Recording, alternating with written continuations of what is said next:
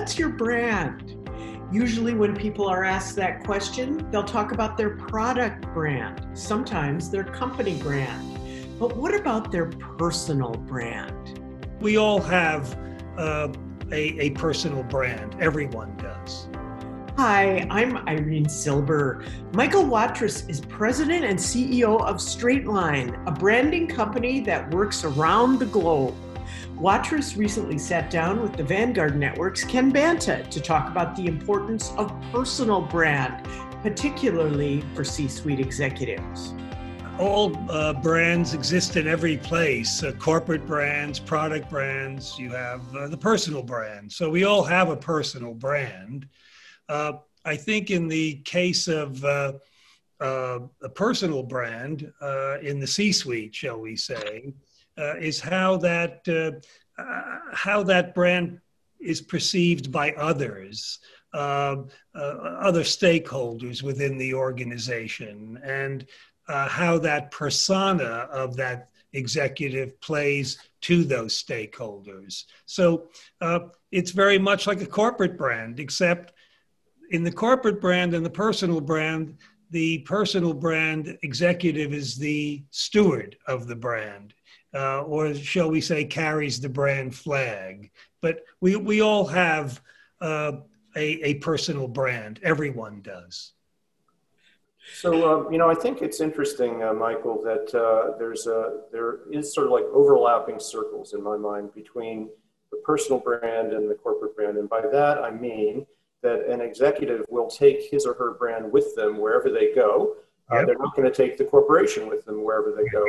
And that's also the reason why they need a personal brand that is uh, distinct from the uh, corporate one. It has to be consistent, but I think it's important that they have a distinct but consistent brand. And uh, for example, it's important if they uh, want to be, become well known as a commentator on, on leadership or other topics, or if they uh, want to get a board position with other companies. Right uh, it's less likely that that's going to happen if they're only known as that guy or woman who sits in the corporate suite over at X company. Uh, yep. They'll get much further if they are, you know, that very successful uh, person at X company who also has a really distinctive uh, leadership capability that, that we want to have or that we think is, is valuable. Let's take Apple, for example. Steve Jobs was an icon, uh, a very a genius, and created uh, an incredible brand. Uh, unfortunately, he passed away. Uh, a lot of that's big shoes to fill. And you get Tim Cook, who comes in uh, very much in a different style than uh, Steve Jobs, but yet able to carry the Apple, shall we say, brand extremely well in his own style, but very much within the Apple uh, uh, shall we say, formula. And he's done an incredible job of it. Uh, everybody thought no one could fill those shoes. And I think here's a, uh, an example of where someone came in, carried the brand, took it to a new place, and look where Apple is today. Another uh, iconic brand just in, in who he is, Elon Musk. Uh, he's a genius. Tesla, it's SpaceX, it's all the other uh, businesses and, and ideas that Elon Musk has.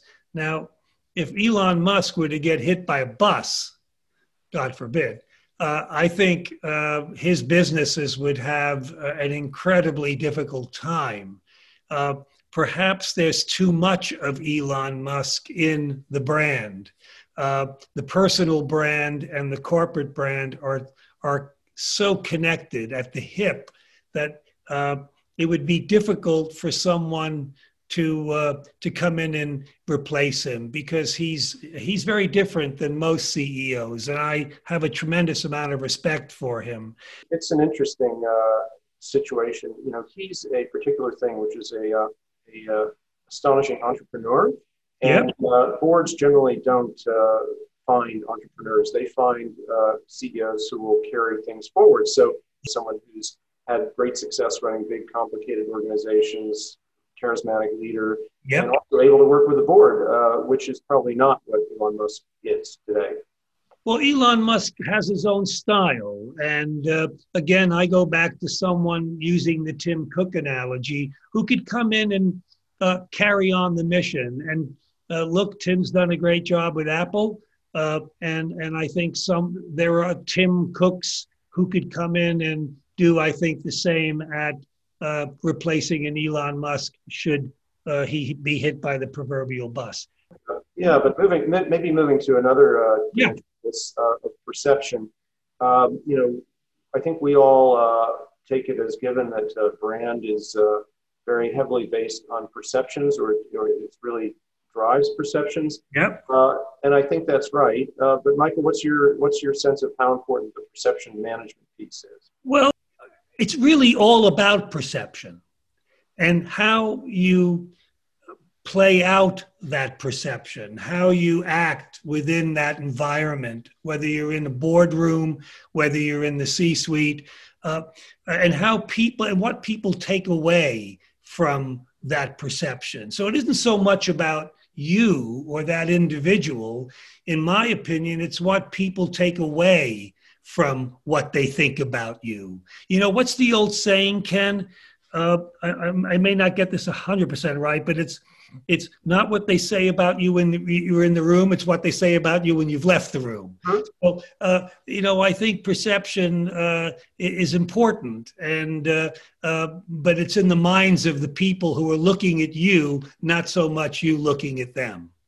Yeah, no, that makes a lot of sense. Uh, what I've um, observed, uh, in addition to this, though, is that perception is really heavily uh, influenced or driven by behavior. And so, if someone is a uh, has a behaves in a very uh, forthright or transparent way, or they're very uh, self-deprecating, or they have a great sense of humor, uh, that becomes part of their uh, their brand, yeah. and they may want to emphasize those things and then do things that demonstrate those things. Yep. Equally, people who think that they can create a brand that isn't really, I guess, isn't authentic it's actually worse than doing nothing at all because uh, then you've got a, a, kind of external you're trying to convey a perception that isn't supported and so i guess in a way the perception is not real or the perception is undermined by what you what you really are doing. Yep. Well you know george burns once said that sincerity is the most important thing. If, if you can fake that you got it made. And uh, uh, i think uh, I think transparency, honesty, uh, I think being authentic is very, very important. Look, everyone has their own style, uh, their own management style, their own leadership style. Uh, no, no two people are alike. Uh, but I think being authentic, being honest, real, transparent, being a leader who communicates, uh, and and who doesn't try to be fake. Uh, and and unfortunately, there are many leaders who are that way. And I think today, in today's world, it's so easy to see through that. And uh, uh, you know, news is instant, and uh, being authentic and being honest and real, and most importantly, communicating. Life sciences is still getting out of the dark ages. And, uh, uh, uh, you know, up until recently, it's always been about product. It's always been about the, the big blockbuster or the next, uh, you know, the next uh, big product. And not so much about the, shall we say, the, the personal brand or even the corporate brand. It's really been product focused. And I think in life sciences, you're starting to see the importance, or C suite executives are starting to see the importance of, of the personal brand and, and of, of course, the corporate brand. And the products, of course, are important. Products are important in any business, not just life sciences.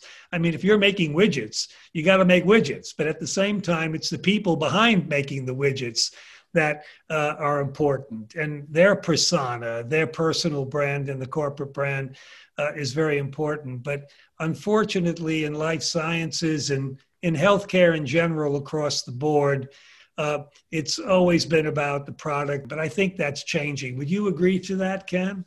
Uh, yeah, you know, I do, Michael. And uh, at the same time, I think uh, what's happening today with the uh, COVID uh, pandemic is something very interesting, which is for the first time in, in decades, probably, uh, life sciences are acceptable people to have at dinner. They're the these are the people who are bringing the new vaccines to the world.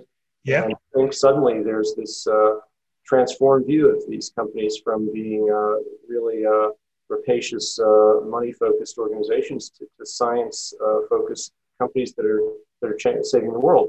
And so, uh, but the question is, what do you do about it, and how do you uh, make that beneficial for the long run for everybody? But what's the role of the CEO and the and the uh, and the people in the C-suite in all of this?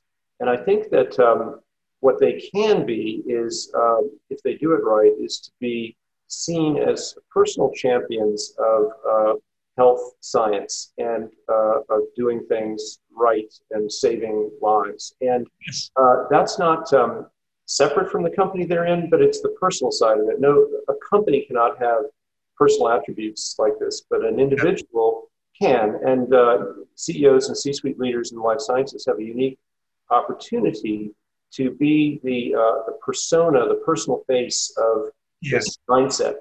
You know, my, my message to all of our life science uh, uh, uh, participants would be to, to really think about that aspect of the personal brand. I would agree, Ken. I think it's an opportunity to educate us, to inform us. It would be good just in general to, to have more information. And I have to say, what I dislike is these commercials that talk about happy people running around and you know take this pill and you know you're going to be okay. And then of course they spend the next 10 minutes talking about well if you take this pill you could get a stroke or a heart attack or it can cause cancer. And it has you know a million little uh, side effects. But you know at the end of the day why not just get rid of all that and you know go on tv and talk about uh, science and talk about the importance of what they're doing and communicating honestly and openly because people uh, the the everyday person really has very little understanding, and and and that's a space where, you know, we're talking about medicine, and uh, it affects us all. That was Michael Watrous, President and CEO of Straightline, a global branding company, talking with the Vanguard Network's Ken Banta. Real Leadership podcasts are just one of the membership benefits of the Vanguard Network, which organizes events, publishes content, and connects C suite leaders. Our mission is building high performance leadership.